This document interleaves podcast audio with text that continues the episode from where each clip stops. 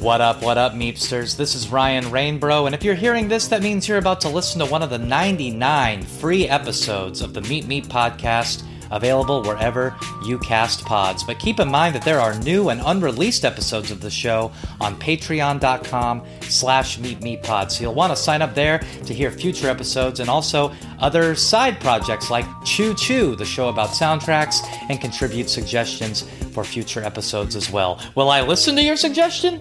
There's only one way to find out. Patreon.com slash meepmeeppod. Bye!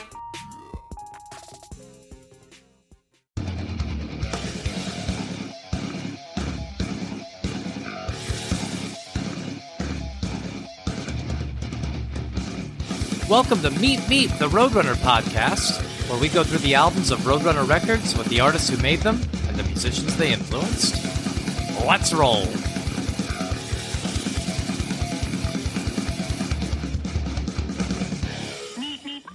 What up, what up, Meepsters? I'm Ryan Rainbro, and today we're celebrating the fifth anniversary of Code Orange's Roadrunner debut album, Forever released January 13th, 2017. And since then, Code Orange have become one of the biggest bands in the world. And I don't even think that's an exaggeration, but maybe it is, but I don't think so. But instead of opinion, here's some, here's some facts for you.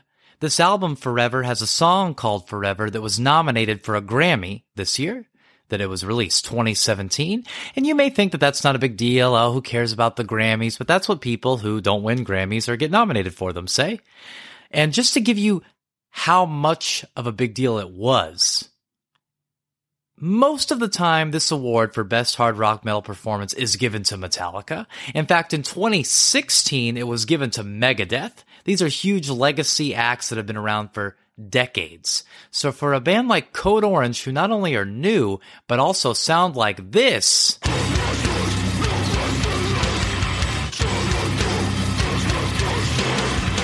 To be nominated right after the award was won by something that sounds like this, that's a pretty big deal. But a lot has happened for the band since the release of Forever, and a lot happened for the band before the release of Forever. So we talk about kind of how all of it ties together, how Forever builds into Underneath, how that builds into what they're doing now. And who better to give us the insight on how that all goes down and how it all transpired than frontman Jamie Morgan of Code Orange himself? Lays it all out for us and is very forthcoming and very insightful on the creative process and really made me like the band and the album more. So hopefully it does the same for you.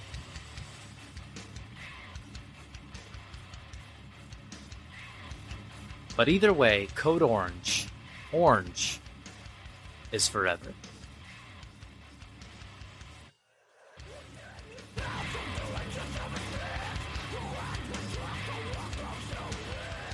Five years since Forever came out, which it seems like a lifetime probably for you. I mean, you've done so much since then. It seems like Code Orange is a completely different band now with uh, having Out for Blood recently came out. If someone heard Out for Blood and then heard, I don't know, the song Forever, they wouldn't probably immediately think this is the same group of people. So even before yeah. you do Forever, though, of course, you guys are a band for a long time. And it seems like you personally do have a, uh, a, appreciation for the history of Roadrunner. So was being on Roadrunner like a really big deal for you at the time? Originally, to be honest, we were pretty uncertain about it. Like because just because of the world that we have been entrenched in for so long, which I think is a smart instinct to have, honestly. And they try to make you kind of unlearn that instinct. And you kind of have to in a way, but you should always keep some level of skepticism to these big companies and stuff because history exists for a reason and history repeats itself. So, you know, we had our worries for sure. The A and R guy there, Dave Rath, is who definitely sold us. And actually, when we first met him, we hated him. We'll never. I literally told the other A and R guy, "We'll never sign there." But then we, he just clicked on me. I don't know what it was, and then we just now we're like really, really close, like to this day but yeah, so he, they just worked on us. To be honest, they just worked on us. That's what they do, and, and it worked. But yeah, I mean, historically, catalog wise, there's not a better metal label to be on. But also, you know, the reality is, it's not the same structure that it was then. But Dave Rath was there for a lot of that stuff, and he was involved in a lot of that. That's kind of what kept us connected because I felt like, okay, you were there for a lot of this, you were part of all of it, and then obviously there's Monte Conner who who isn't there, who I don't know. I've met him once or twice, but but Dave was there, and we had similar ideas of what to do. So it, it just made sense.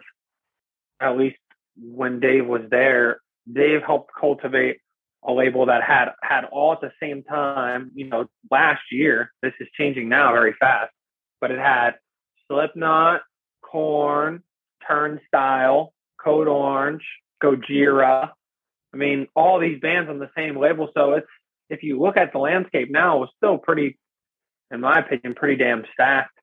Even though there's other stuff on there that doesn't necessarily relate to what we do as well. But he still was doing a really good job A and R. I mean, I think just pulling in, you know, us and Gojira and Turnstile, like these, and you know, even like newer bands like Unto Others and Higher Power and Angel Dust. Like there was a there was cool thing, a lot of cool things going on. So I got to give credit where it's due because he he put that all together. Well, you know that's that's absolutely a great point to make. That it's not that the the lineup isn't stacked by any means, because I like most, if not all, of those bands. You, I also like Dana Dentata, another newer signee. So um, yeah, her too. It's not that uh, the and there's a lot of other ones too that I'm not mentioning that are all cool in their own way. I don't know all of them and stuff, and some of them do stuff that doesn't relate to us, but a lot of bands who would do really well, like really well. Now, when the A and R listed on this album on Forever is listed as the Click. I was t- told a long time ago that uh, you actually had an idea for a Roadrunner Red and Black NWO style. Can you tell me about that? Yeah, I mean, it wasn't meant to be wrestling related or anything. It just inspired. Which, if you actually look at the wrestling version of it, that was extremely un was a horribly unsuccessful idea. So, but I just thought it was more the idea. I've had a lot of ideas that I've tried to do. They don't want to do any of them. So, but one of the, you know, the first main one was to, I just thought it would be a cool idea, like in the way we were just describing, like the way people look at it is that like a certain time period of Roadrunner, there were all these bands, and there was obviously a lot of connections between a lot of those bands, which is part of it. But like, it felt like a thing, you know. And my thing, I'm always trying to do from like a make those kinds of impressions on people, which I find to be really difficult, especially with music now. So it wasn't, you know, the idea was long and short to just kind of create a sub brand of Roadrunner that was still Roadrunner, but that had some of the newer and up and coming things on it. It will be the same machine because there's no way around that the way that they're set up. But it would just be more of like an artistic aesthetic idea and to do the branding a little bit differently and to do the, you know, to make a thing out of it. That was my idea. I thought that that would help propel all of us a little bit. You know, people love a new, I love at least, you know, a new, a new wave. And it's hard to get others on board for things like that but it wouldn't be to like divide away from those bands. It would be more just to create a fresh thing, you know. And I have, I, I do learn, try to learn a lot from art and television and books and movies, and obviously, like we all do. And wrestling is part of my life and culture, and obviously, that's it's used in a certain way in terms of like factions and things like that.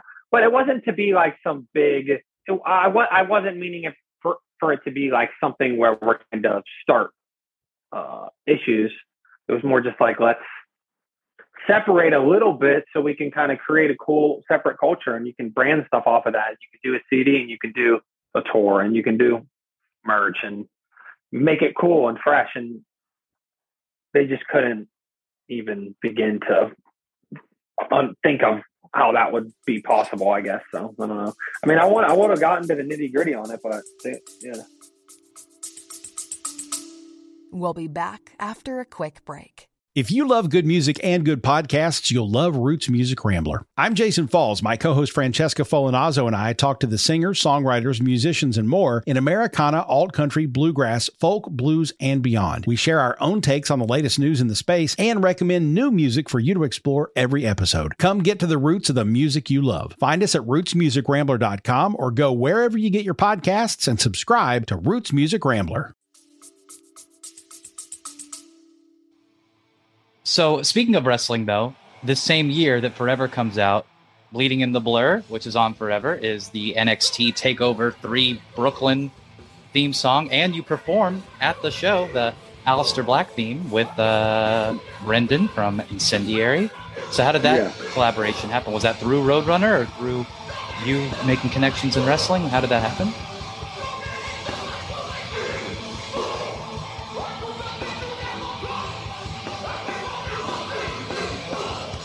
That one started off as through. I'm trying to remember. Like it started through Roadrunner, trying to get the song on there, and then it was just doing what we do, which is like they gave us an inch and we just tried to take a mile. So basically, they were like, "We're gonna do this, use the song," and we were like, "Is there any way we can perform? We'll be there." This was like a week and a half before the show, so it was very tight. We'll be there. And then the idea came about of us doing that entrance as well. So we just focused on learning that. And we had to make these like demos to send them to like prove to them we can do it because we convinced them that we weren't going to use backing tracks or anything of any kind. And we weren't on the cl- on a click or anything. So it's just completely freehand, which is really crazy for like a live pay per view situation. Like it's actually live. It's not like late night TV. It was like 30 seconds delay or something. So if I just like drop my sticks, it would be over. Um, they let us do it. We went and rehearsed, and Triple H came down to our rehearsal space at like midnight. We like waited there for him all night, and it was like one of the best moments of my life. It was awesome. Yeah, that sounds sick. That that sounds like a fantasy sentence. Triple H came down to the rehearsal space. I mean, I was shaking. I was like, "Oh my god!" I was like, "Really?" I, because you know, I always grew up going and being a really big fan, and I would always go and always be super far. Like the people were this big, you know. And I remember even just getting a glimpse of, glimpse of anybody out at the arena, like anybody, like most D-list person was like, make my heart go crazy. And then all of a sudden, you know, kind of manifested it into some kind of into this crazy reality. So it was pretty cool. I don't know. And I was, I've been able to have like long conversations with Triple H and it's been literally awesome. And you definitely don't go down that road because I don't think that he wants to be a part of that. So we just talk about music. Yeah, so I know you guys did stuff with uh well, I shouldn't say I know that you did stuff with Billy Corgan, but th- there's a picture of you with Billy Corgan. And I used to yeah. work uh, for the NWA, and whenever I would talk to him, I always tried oh. to not talk about the Smashing Pumpkins. You know, I'd be like, uh, you know what though? He likes talking about that shit. He's different a little bit. I think. I mean, I've only hung out with him really one solid time and talked to him on the phone a couple times, but and I really, I think he's a great guy. But um, he's he loves talking about music stories and stuff, so it's pretty fun. He's got to kind of ride his wave of how, how he wants to do it. I would just bring up like new metal songs that he wrote. I'd be like, "Yo, that Taproot track he did. That will tell me about that." Oh yeah, does he remember? he remembers, but like nothing fondly. He just doesn't like working with anybody. I don't think. Yeah, you know what? I was really happy because he definitely, and I think he would say this, he really enjoyed working with us for sure. It was different. I feel like we were all on the same page and we were like open books ready to listen and learn. And not in terms of doing what everything that he said to do, definitely not. But so, I mean, the man's a genius. He's a musical genius. So I sit there and listen and learn and try to ask the right questions and try to just add to our add to our skill set. And I think it helped. And some of the results he was definitely really happy with. A lot of them haven't been seen by the world yet, so we'll see. But so Forever opens with the song Forever, which is kind of like your your anthem, one of the songs that s- sticks with the the set throughout the the evolutions of the band. Um, yeah, you pronounce orange orange in this song.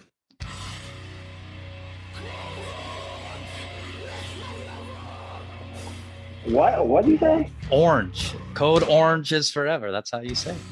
Orange. That's how you say it. That's what. Orange. I think it, I think it's like two syllables. Orange. Why would you do that in a song? Orange. I don't know. You you can do whatever you want in the song. You can make it as many syllables as you want. No, dude. Writings all and, and vocals are all about syllables. I'll sit there and try to figure out a five syllable word or six syllable word for like two hours just because I want to use the syllables so bad. No, yeah, I definitely have a Pittsburgh accent. That's for sure. when writing uh, vocals for this album, is it completely different than you do now because you had to focus on being able to play and, and do vocals at the same time? Or because the vocals are always divided by all of you, does it not really make a difference? You write whatever you want?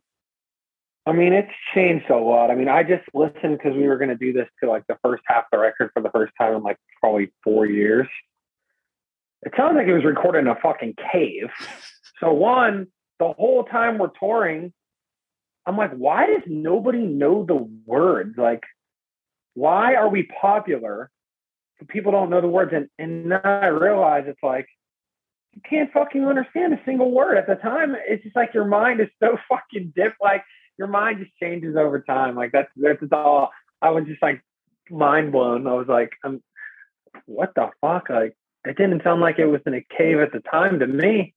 So just as as you keep getting growing older, things change. I'm just watching like things. It's just weird to be like a part of. You see how life goes and how you listen to music and how you hear things and how it changes and how you've seen that happen for other people in different ways. And then it's like happening to you and you're like, it's so weird. It's very, it's 5D, you know what I'm saying? I'm like, I feel like I'm outside of myself. But I was listening to the record and I was just like, well, I get it now. And you can't hear it. So but yeah, in terms of the way you write the vo- wrote the vocals, it's definitely a lot more collaborative now. I wrote I write pretty much all of the lyrics. Reba throw some things in now on the really just on the one on what we're doing right now. She started doing that, um, and she's been coming up with some great stuff too. But in the past, I wrote the lyrics. I put up the one that underneath was a lot more. People kind of knew what was going on ahead of time. And this newer, the new stuff we're working on, everyone knows everything that's going on all the time. But forever, it was like, here you guys go. Just do it like this. And that was pretty much it, you know? It's more like a play or something. but um they were always awesome at doing that. And and again, we were having to do things really fast. I don't think we'd really come into our voices all the way yet. I think we still are. Um, so, you know, being like 22 or 21 at the time we were making it, 20. So yeah, I mean, but but it's it's it's just it's it's a very different process now. I still write all the lyrics though, and and come up with most of the vocals for the most part. Yeah, I think that's the biggest thing to take away from Forever compared to Underneath or you know the one song that I've heard out for Blood is that Forever is way more about like dynamics and yeah. Um, whereas underneath and especially out for blood is about like songwriting. Like like you said you're really focused on making sure it's a song people can attach to it. And i think that's of course a big reason why bleeding in the blur becomes kind of the big hit from forever because you can kind of hear what's going on. You can attach yeah. to that chorus and things like that. And you start to see a little bit of that on forever with that song and also ugly. But i love ugly. I think that's an awesome song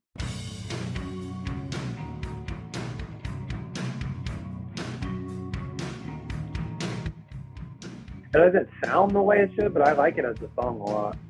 I love Ugly. In fact, you know, I mean, it's cool because it hints at that like kind of grunge influence. And then when you guys did the acoustic performance, you can really see that kind of be fleshed out. I'd love to hear more songs kind of similar to that. It's such a cool, and it really stands out on this record because everything else is just violence, whereas Ugly is a little bit more uh, contained. I mean, I think there's different shades throughout the record. I think like Bleeding in the Blur obviously is a certain kind of dip. It's almost a little bit of a different style, but it's very melodic. Uh, but and then yeah, Ugly does have this kind of pull on the floor. It is kind of grungy and a little Nirvana.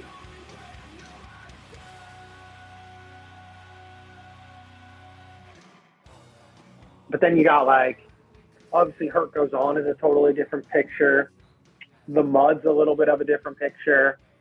And then yeah, you have a good a good handful of like the kind of us cultivating the style of what we were doing at the time, you know, which is kind of this heavy cavernous evil stuff mixed with a little bit of electronic stuff and growing on that.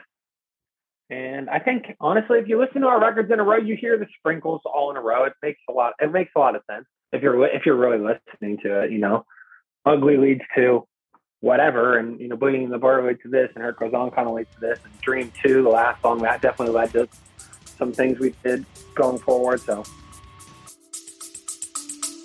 We'll be back after a quick break. You still loading them and heating them up with all your single shit you've been dropping. You feel me? Loading them up on. It, it only takes structure. And, and, you know, just paying attention to the climate of the game. Yeah. Know what I mean? So do do your homies uh got a role in your in your little you mean? Yeah, yeah, we all we all artists over here, man. I'm Y'all trying, already? Oh, yeah, I'm yeah. trying, I'm trying, Oh, I'm trying, I'm trying to get them on there. Yeah, Damn, Me- me- just- yeah, look, look, look, Y'all look, look, say, look, look, look, look, we all artists, man. We go, you feel me? We gonna have this like. Bro, me and my man, like me and my man Kyle, we be like, I don't know, we play, we play with this shit Don't right play now. with this I ain't gonna lie, we play with this shit right now for for. I ain't gonna lie. Don't play with it, Don't play with it. No. Take that shit serious. When you guys wrote "Bleeding in the Blur," did you feel? Did you know at the time, like, oh, this is like the one that's gonna put us in a different category?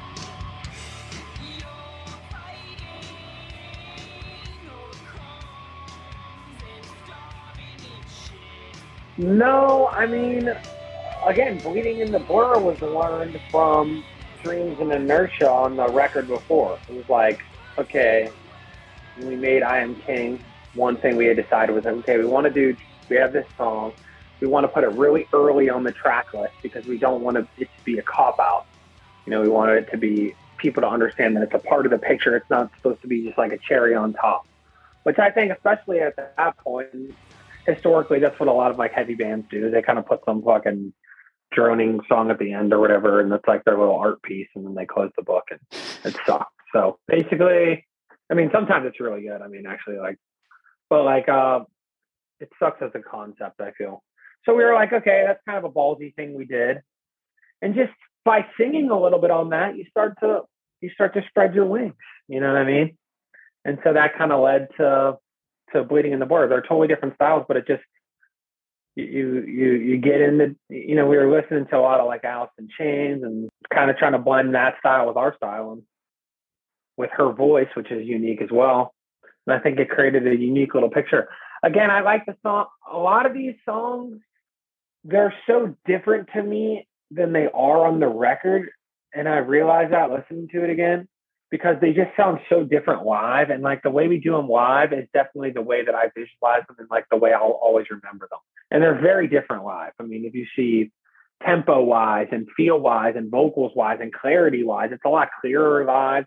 That's kind of the way that I like it, you know. So Bleeding in the Blur is definitely one of those. I really like the live version more.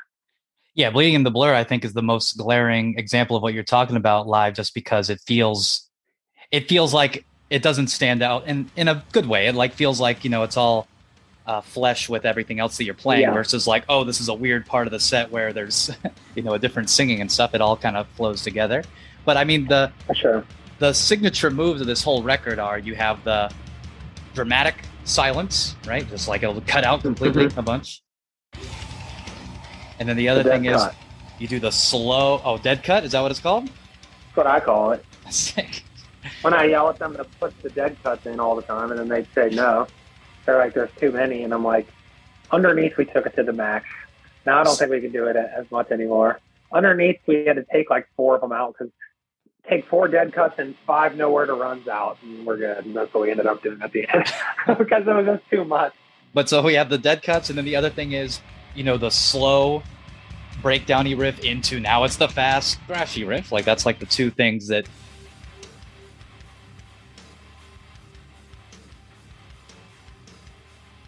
you master on this throughout it. And I think that's another thing about something like Bleeding in the Blur, Ugly. Um, they really stand out because they don't have those two signature moves, but that doesn't Yeah. make them better or worse than anything else. It's just, you know, they kind of stand out. My favorite song on the whole album is Spy, which definitely does all those things. So That song is way better live too. Like that song live is fucking sick. Like when we did it at our uh, one of our live streams, and it's so killer. It's like I just like it better, the flow. But yeah, that song's sick too. I, I do like that song, and that's our first kind of. You know, on underneath, we threw a lot of those things out. Like we literally threw out on underneath. Maybe I'm misremembering, but like the My World Forever the jump, you know, that's what we would call that. You were doing something slow and then jump it up fast, which we started doing on My World. That was like the first, and then that that leads into Forever, which does it.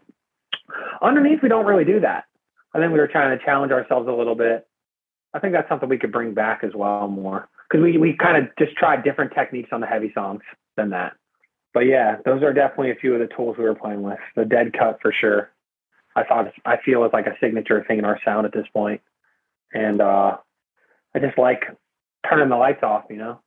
And like we would tell Kurt Ballou or Will or whoever, like cut all of it, and they would cut it, but then there would still be like fucking static and like white noise. I'm like, no, like cut all of it, and I just go through and cut it again. And I'd be like, no, cut all of it. Like it has to be actual silence. You know what I'm saying? Because that it, it it it awakens you. It makes you pay attention, and it's so easy to zone out during heavy stuff. Yeah, it's that horror movie trailer trick, right? You're just like, the, yeah, exactly, exactly.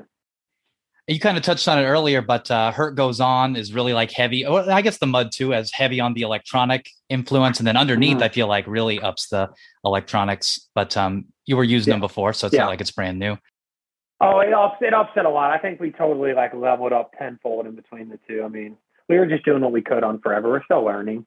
It's a long it's a long thing to learn. It took us taken a long time for him to get as good as he has and for me to get the ear for it and uh we just learned from a lot of different people and you know, takes time. It's like a whole new thing, new instrument. Well, not only that, but just being uh, for a long time, just the four of you. I'm sure that was a, a thing that kind of got in your way, where you were like, "Well, we want to be able to reproduce this live." I know now you have the additional, you know, members to be able to do that live, but at the time, I'm sure you were trying to contain it all, It's a fucking pain in the ass. It's hard. It's hard to. We've had to change our entire setup to make it happen. We worked really hard on that in like that eight months leading up to when we were supposed to tour at first, and we just reset our whole thing. And you know, we tend to do that, but it was really a pain. But it's really been worth it. I think on this last tour, it was all sounding better than ever. Now, after Forever, not to jump around too much, but you do do a couple of those singles, and one of which has the singer from Stone Sour on it, Corey Taylor. Was that connection made through just, uh, you know, it seems like he became kind of a mentor for for you guys. Am I am I misperceiving that?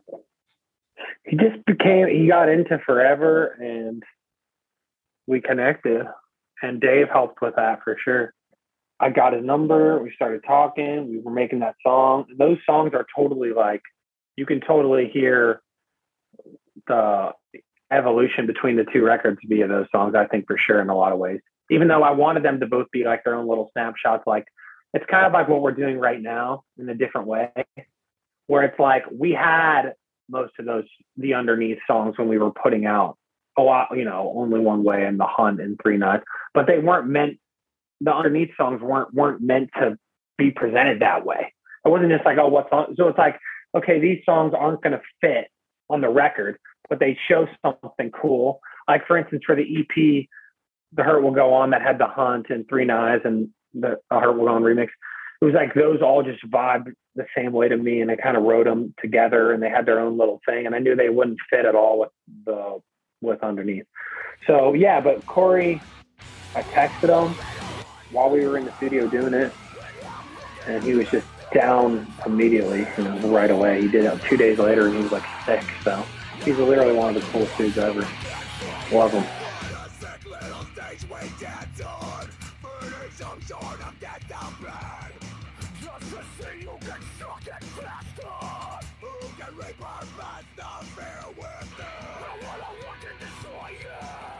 I'm just like, "This is what I want you to do," and he was completely down with that. I mean, sometimes I do stuff like that, and I look back and I'm like, "Damn, you're you're just insane for being like, hey, Corey Taylor, like do this," and they're like, who are you to say that? But sometimes you just have to, you know, just go for it and see what happens. Sometimes you win, sometimes you lose, and that case we won, and it was great, and it made our relationship better. I would love to have him on another song. Honestly, that's like more of a key song, but I dig that song for sure.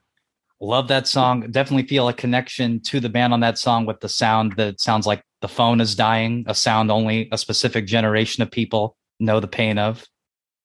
You know, we uh my favorite like, you know, I'm I'm a big David Fincher guy. Oh, okay.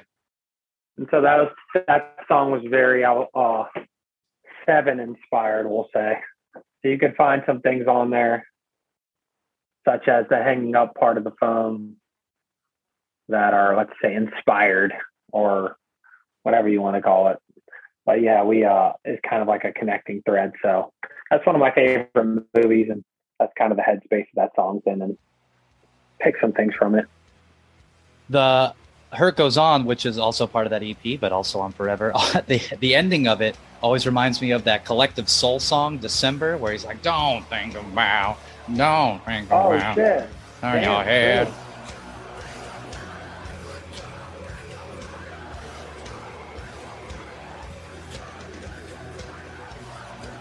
That's true. Shit. That's And cool. Collective Soul always reminds me of. Uh, I'm sure you're familiar with the buffet style restaurant Golden Corral. Oh yeah, I'm familiar. So Golden Corral had an ad campaign where they had Collective Soul's song uh, "Heavy" playing, where the lyrics are "All your weight, it falls on me, it brings me down," which is a weird advertisement for a buffet place. That is weird. There's a lot of weird stuff like that. Was Dream Two a part of a larger song? I know on the acoustic, uh, the unplugged kind of performance, you have the Dream One and Dream Two. So where that was that entire piece of music written, and you just kind of pieced together what you wanted to use for it? Well, you see there's lyrical connections, there's to that song, to, there's sonic connections, there's things that we built off of on underneath that that are in that song, and there's sprinkles of it in underneath, and that also yeah led into things we did on the acoustic album, like Dream Three, which is Bray Wyatt doing like this basically this poem I wrote with like uh, Shade accompanying him Sometimes it feels just like a dream. and that connects as well. So it's kind of a series that we started. What Um, I'll probably continue in in some way. the Bray Wyatt thing. I know this is a couple years later, but getting to do the the, the entrance theme song for the Fiend, you just you like got just recorded it and sent it to him, or like, hey, you should use this. Is that how that story goes? Um, not really. I mean, I just messaged them on Twitter and was like, "We should do your song," because I knew he hadn't been active in a while. So I just knew in my head I was like, "He's definitely getting ready to do something else." And he was like, "Really?" And I was like, "Yeah." And we got on the phone, and he had all, had some other bands try, but they didn't do what he wanted. So we talked, and we just got on the same page. I just knew what he wanted, and, and we gave it to him. That's what he wanted. And then they said no a bunch of times. He kept fighting for it, and I told him to fight for it. I actually had a wrestling. My best friend is a huge wrestling fan and knows more about wrestling than anybody. Mine, fucking Dave Meltzer, and uh, he told me he was like, "Tell him to talk to Paul Heyman," because at the time Paul Heyman was pulling some strings back there. He was like a producer or something, and so I did, and he did. I don't know if he was going to do that already, but that's how it got through. I swear to God. That's sick. Paul Heyman convinced whoever. I don't think I ever got to see it live. Have you guys ever considered playing that song live? We played it on our live stream. That's a fun thing. A live stream that never got released after we did it, which is, I think, the best live stream that there was, especially for what we made it for. It was, I think it's one of the coolest things we've ever done. We need to release it properly, but it was called Back Inside the Glass. And the encore is basically us playing in this 3D projected environment that we built. And we projection mapped the whole room, and every song had different environments. And we would cut it kind of like a movie with there was like stage changes and outfit changes and all the stuff that we wanted to try. And the last song was we did that we did it. And that's the only time we'll ever do it. Yeah, not to gas you up too much about this, but I really feel like uh, Code Orange, whether other artists and bands realize it or not, set the precedent with the whole live streaming thing. I mean, you guys were ready to go as soon as the pandemic happened. You were the the first one to make that like a big event. Like we're doing a live stream. We're just going to do a show that way. I, I I feel like everyone kind of followed your lead on that, which I'm sure you don't think that's the first time everyone's followed your lead, but I just feel like Code Orange in music in general. No, really- that's definitely a, that's definitely an obvious one for sure. And Hmm. and again, not to ever say that other people didn't do it and do it well, but I think yeah, for for the era, we set a precedent for sure. And yeah, we've definitely set a couple precedents as well. I mean, some of them get noticed and some of them get buried. That's just life. When I was re-listening to this album to talk to you about it, I was thinking that the alternate title of Forever could just be like Poser Exposer. Like every song was about we. I mean, I know you're the thinners of the herd, but it just really uh, lyrically, all these songs are just about getting rid of them. The song, that record is really. I see the records as like an arc, an overall arc, and that's definitely getting clearer as we go on. So I'm not trying to like paint backwards, but during that record, I was thinking about a lot of thematic things, and that record is totally the revenge. You know, that's totally what it is. The first record is kind of like the rebirth, and it was the rebirth of us. The I Am King record, I'm saying, I'm talking about, and that record was revenge because we just experienced a lot of nastiness, and there was a lot of things going on, and my heart was just heavy with hatred. It's just swinging at the walls of the empire, you know, lashing out, and we decided to kind of turn that into the thematic concept for that record's videos and the next record. And it continued to build, you know. And underneath is the next part of that story. Where did the name come from other than you just proclaiming that you will be here forever? And how does that tie in with the artwork of the like person that I guess getting choked out and bleeding? Yeah, that's actually uh, ironically that's actually the person getting choked is actually our newest our who joined the band uh, after Dom. So it's actually our hands choking him. It's almost like an, an accidental initiation, which then led to the idea of me making of of making the bleeding in the blur video like his initiation. At the end, you see we bury him alive, and then he comes out anew, and he's officially joined the band. And in the Forever video, he actually he actually glitches in and out, but you can only see him on like a split frame. We had him jump in for like one take, and Max just glitched it in like this quick, like twice. So I just I thought that was fun and cool, and cool thing to do. But um, the Forever album title, it just felt it felt exactly how we felt at the time, like unstoppable. I also thought it played in with the previous record, I Am King Forever, and it led somewhere to go. Uh, my buddy Colin Young from uh, Twitching Tongues and God's Hate and stuff, he uh, helped me decide on that and I Am King, like the final titles. I would like send him title ideas, and he helped me decide decide on those. So shout out to him. He's really smart dude. And uh, it just felt like the right thing, you know. Like when I saw you know, I Am King it was like green because I was feeling like it's about like power and reclaiming oneself. And Forever was fire, you know, it was red fire, walking through it and changing, becoming something different. And definitely being consumed by hatred and hurt. So, and then it kind of started to become as we were working on Forever, I kind of started to see thematically like the long story that story that we could tell, hopefully which is not something which I wanted it to be something you could take or leave. Like, you know, you could leave it and you enjoy what's there on the surface. And if you take it, maybe there's more to get into and to get excited about and to be a part of our community. But I do like that, uh, you know, you already kind of mentioned it, and I knew it was a deliberate thing just based on the little that I know about you and the band is that, you know, everything is red. All the videos have the red and black motif. The album cover's got the red and black. Like I, I knew that had to be a deliberate theme. So that's cool that you're telling me that it's kind of like the fire, the hate, and green being for the power with I am king. I mean, you even say on, I think it's on Ugly, green is the color of power and greed. I, I wouldn't have known Green yeah, I, I say that, and on uh, now Blood Red's the only thing I can see because I was next. I knew the next record was going to be red, and uh, we make color references on underneath as well. I actually have all these documents that like I keep tra- try to keep track of all this stuff. I was to pull one up just because there's more. There's I have a lot of details woven in there that aren't just red and green and blue. You know, and there, we try to try to dig into it a little bit, or I try to, because it just helps me get more into it. Because I'm a big fan of. I'm I'm I'm just a fan of art and and music and movies, you know, and so yeah, no, there's just motifs and themes that we carry throughout. You know, even like the theme we so on Forever, on Kill the Creator, you hear this at the the back half of the song. There's like this kind of and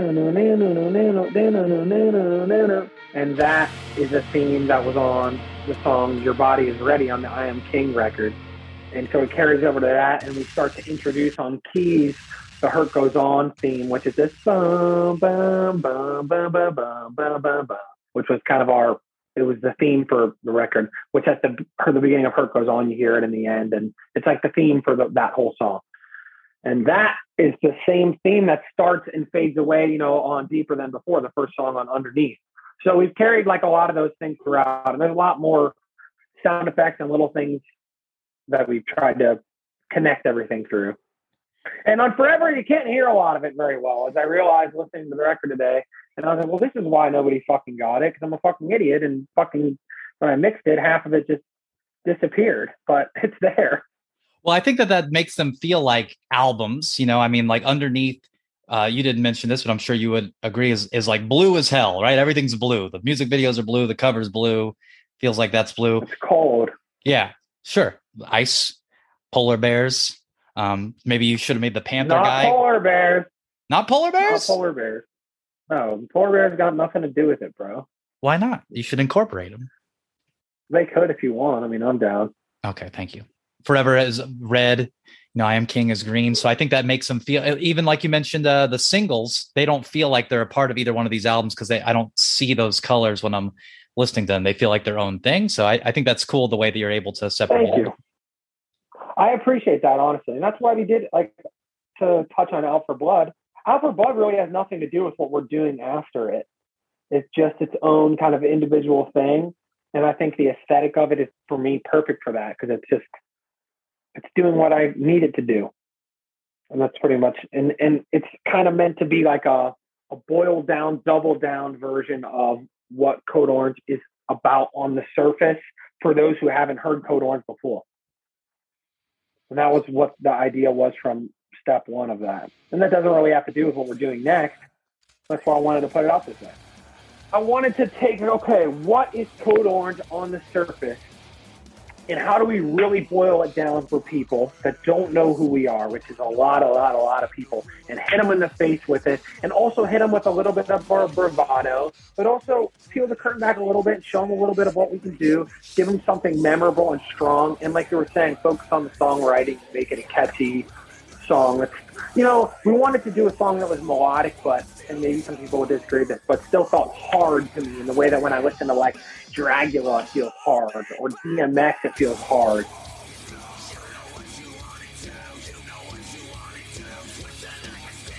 It's not hardcore. It doesn't have breakdown, but it's hard. It makes you want to hit yourself in the face or hit somebody else. And so we wanted to do a song that way because a lot of our melodic songs, they don't delve in that. They kind of go different directions. Like we talked about Bleeding in the Blur. Sulfur Surrounding is like this rain-soaked ballad, you know, and then you got The Easy Way, which to me takes place in almost this like Neo Tokyo Blade Runner, a fucking Rainbow Road fucking environment, you know. So I wanted a song that was straightforward and that just made you amped you up, and it was like it just hit me. It's like Code Orange is out for blood. It's simple. It's meant to be simple, but it kind of encapsulates one side of the band that I think people are familiar with, which is like a little bit of the bravado and attitude and uh, the willingness to push forward. No, it makes perfect sense, and it actually makes me. So first of all, I need to be clear that "Out for Blood" is my favorite Code Orange song across the board. Thanks. So, number Thank one, you. The next thing I want to say is that you explaining it that way makes it even sicker because you're saying it's like the the gateway drug to the other stuff that you do. Like maybe you couldn't immediately get into the song "Forever," but maybe first you get into "Out for Blood" and then you get into "Underneath," and then you kind of can For go. sure, and, and that's not to stomp on Out for Blood at all. Like, I love Out for Blood. I would love to jam it. I like when I'm fucking working out. There's finally a Code Orange song I can put on my workout playlist. You know that really gets me going. It's not like we didn't have that. Like, we have heavy songs that do that, but it's hard to explain. But it's like a certain lane of song for me that we wanted to even a little bit like it's not quite, but even a little bit like walk or something like that. Like something that's simple and it's just like, let's go. And we also wanted to sprinkle in a little bit of our, you know, vampire nightclub fucking vibe that we have going on and just make it concrete for people so they really got it. It's like, okay, here's the aesthetic a little bit. This is the vibe. There's a lot of layers beneath it if you want to go there and come join us, you know?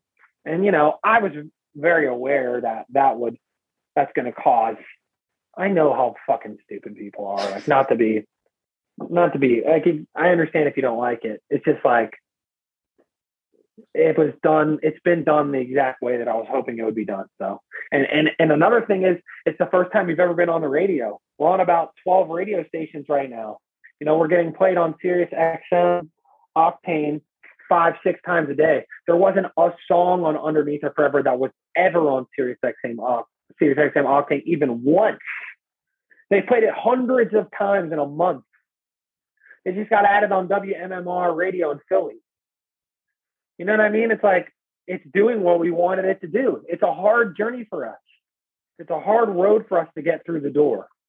And it's taking us, it will take us longer than other people because what we're doing is different. And, but we'll get there. This is part of that. But I'm proud of the song. I can't wait to play the song live. I think it's gonna be fun, you know. But I knew that we would experience some blowback as well. I almost feel like that excited you. You were like, "Oh man, I can't wait to make people upset about this cool song." everything has its own lane. You know, like when we released Underneath first, I knew, you know, that was Underneath was a rat trap in a lot of ways because I knew we had rat, we had Rabbit Whole. The last show we did as Code Orange with me on drums was a show we were calling End of an Era. It's on YouTube. You can watch it. It was us headlining This is Hardcore Fest. You know, after playing first at This is Hardcore Fest, and we had built our way up through that world in a lot of ways, and we were really proud of that. But more so, it was introducing themes to come. So the whole intro to the set is this sample documentary that's about rats. And, you know, I think the line is like, put a rat in a trap so everyone can see him. And we repeat that and that ramps up into us playing an, an old song off of our oldest record that's called Nothing the Rat. But I say that to say we knew Underneath was coming a couple months later. We knew what was going to happen and what the blowback that we were going to receive, but we knew that we had swallowed the rabbit whole second. That shit was already like in the can. So it was almost like showing a little bit of a hand to that for whoever wants to pay attention, which is obviously nobody, like five people would ever pay attention to it. But that's what that was meant to be. And then it happened exactly that way. And that's what I get excited about because it's like, wow, like it happens like you can set it up and it'll just happen. And it's crazy but yeah, and then underneath came out and we were criticized in a different but similar way for selling out and blah blah blah. But then I, we had rabbit holes, so I wasn't even worried about it. I was like, you guys are gonna look so fucking stupid. I just can't even wait. So this is a little bit different because this isn't that. This isn't that. It's not a setup, but no. Well, the funny thing about the song, as far as the criticisms go, are two things. One, they say that it sounds like bands that are awesome as if it's an insult. They'll be like, oh, it sounds like Power Powerman 5000. Powerman 5000 rules. I want an album. I want to write an album that sounds like that.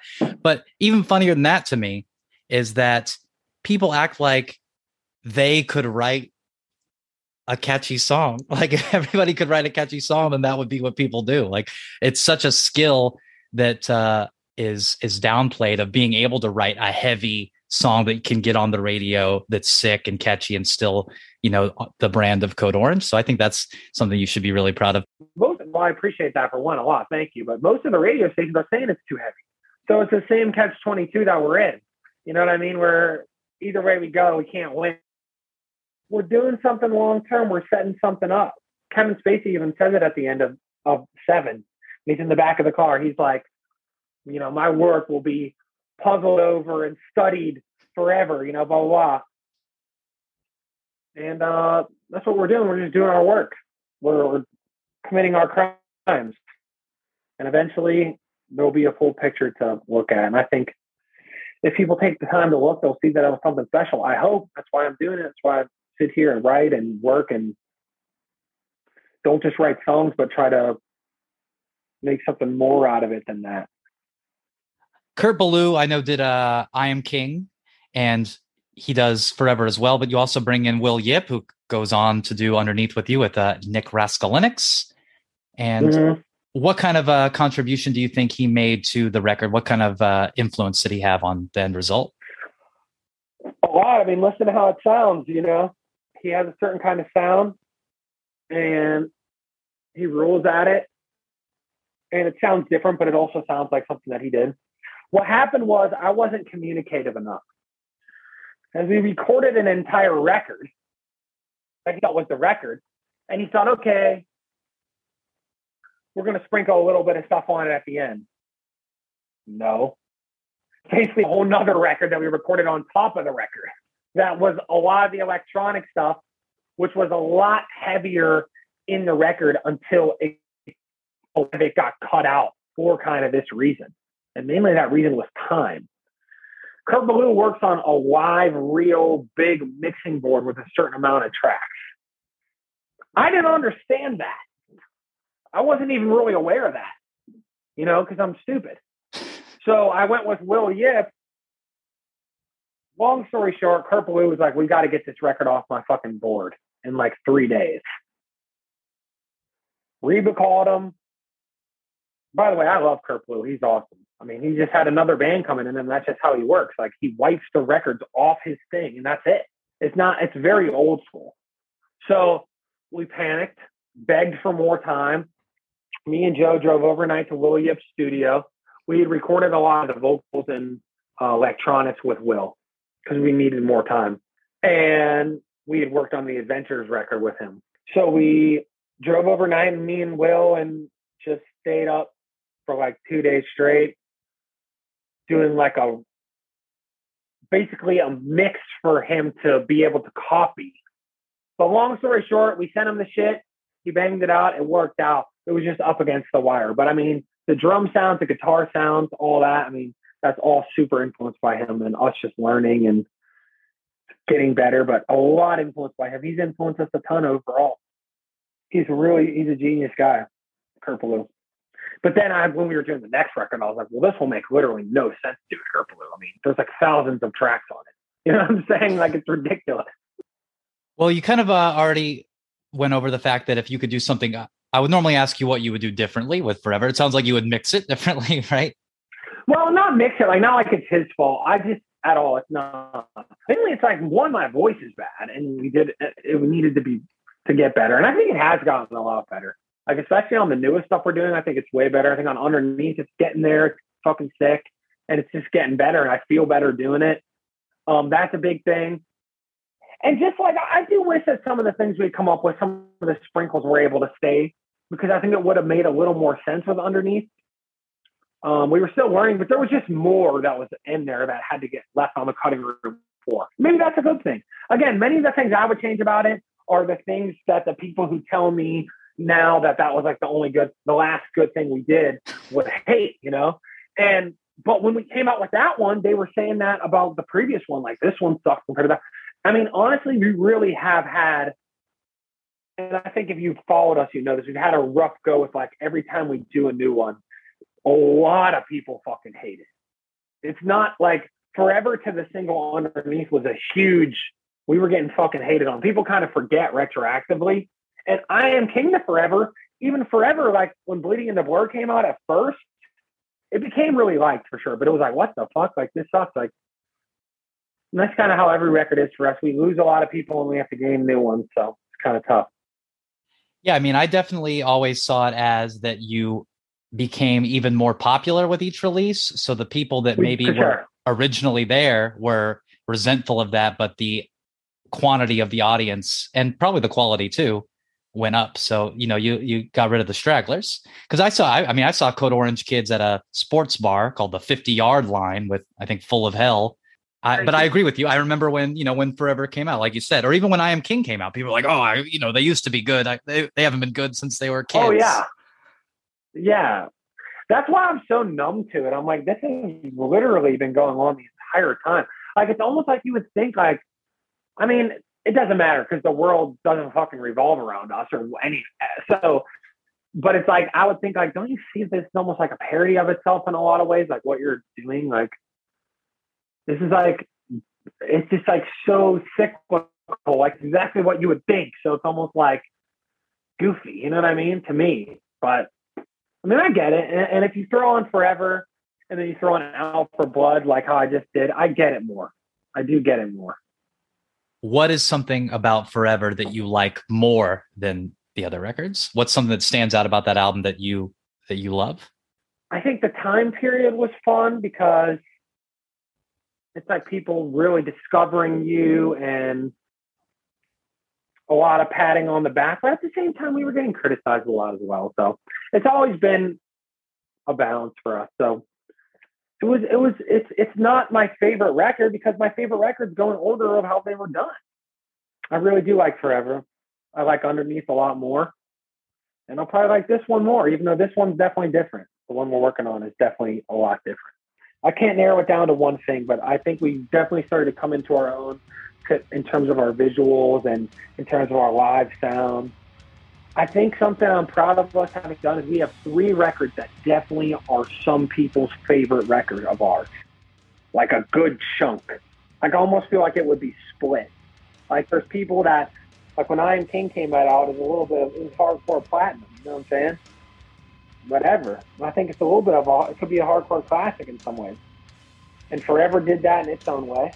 You know, people reference it as that, and underneath as well. So I'm proud of that, man. I'm proud.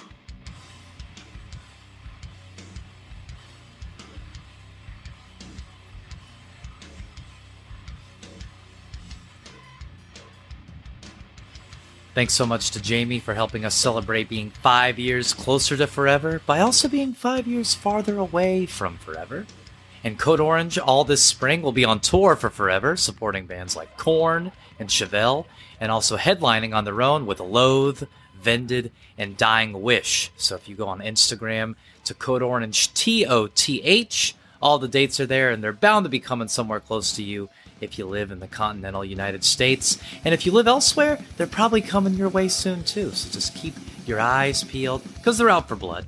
And that's the name of the song. And my name is Ryan Rainbro. This is Meep Meep. And yes, that's the best that I could come up with. Bye!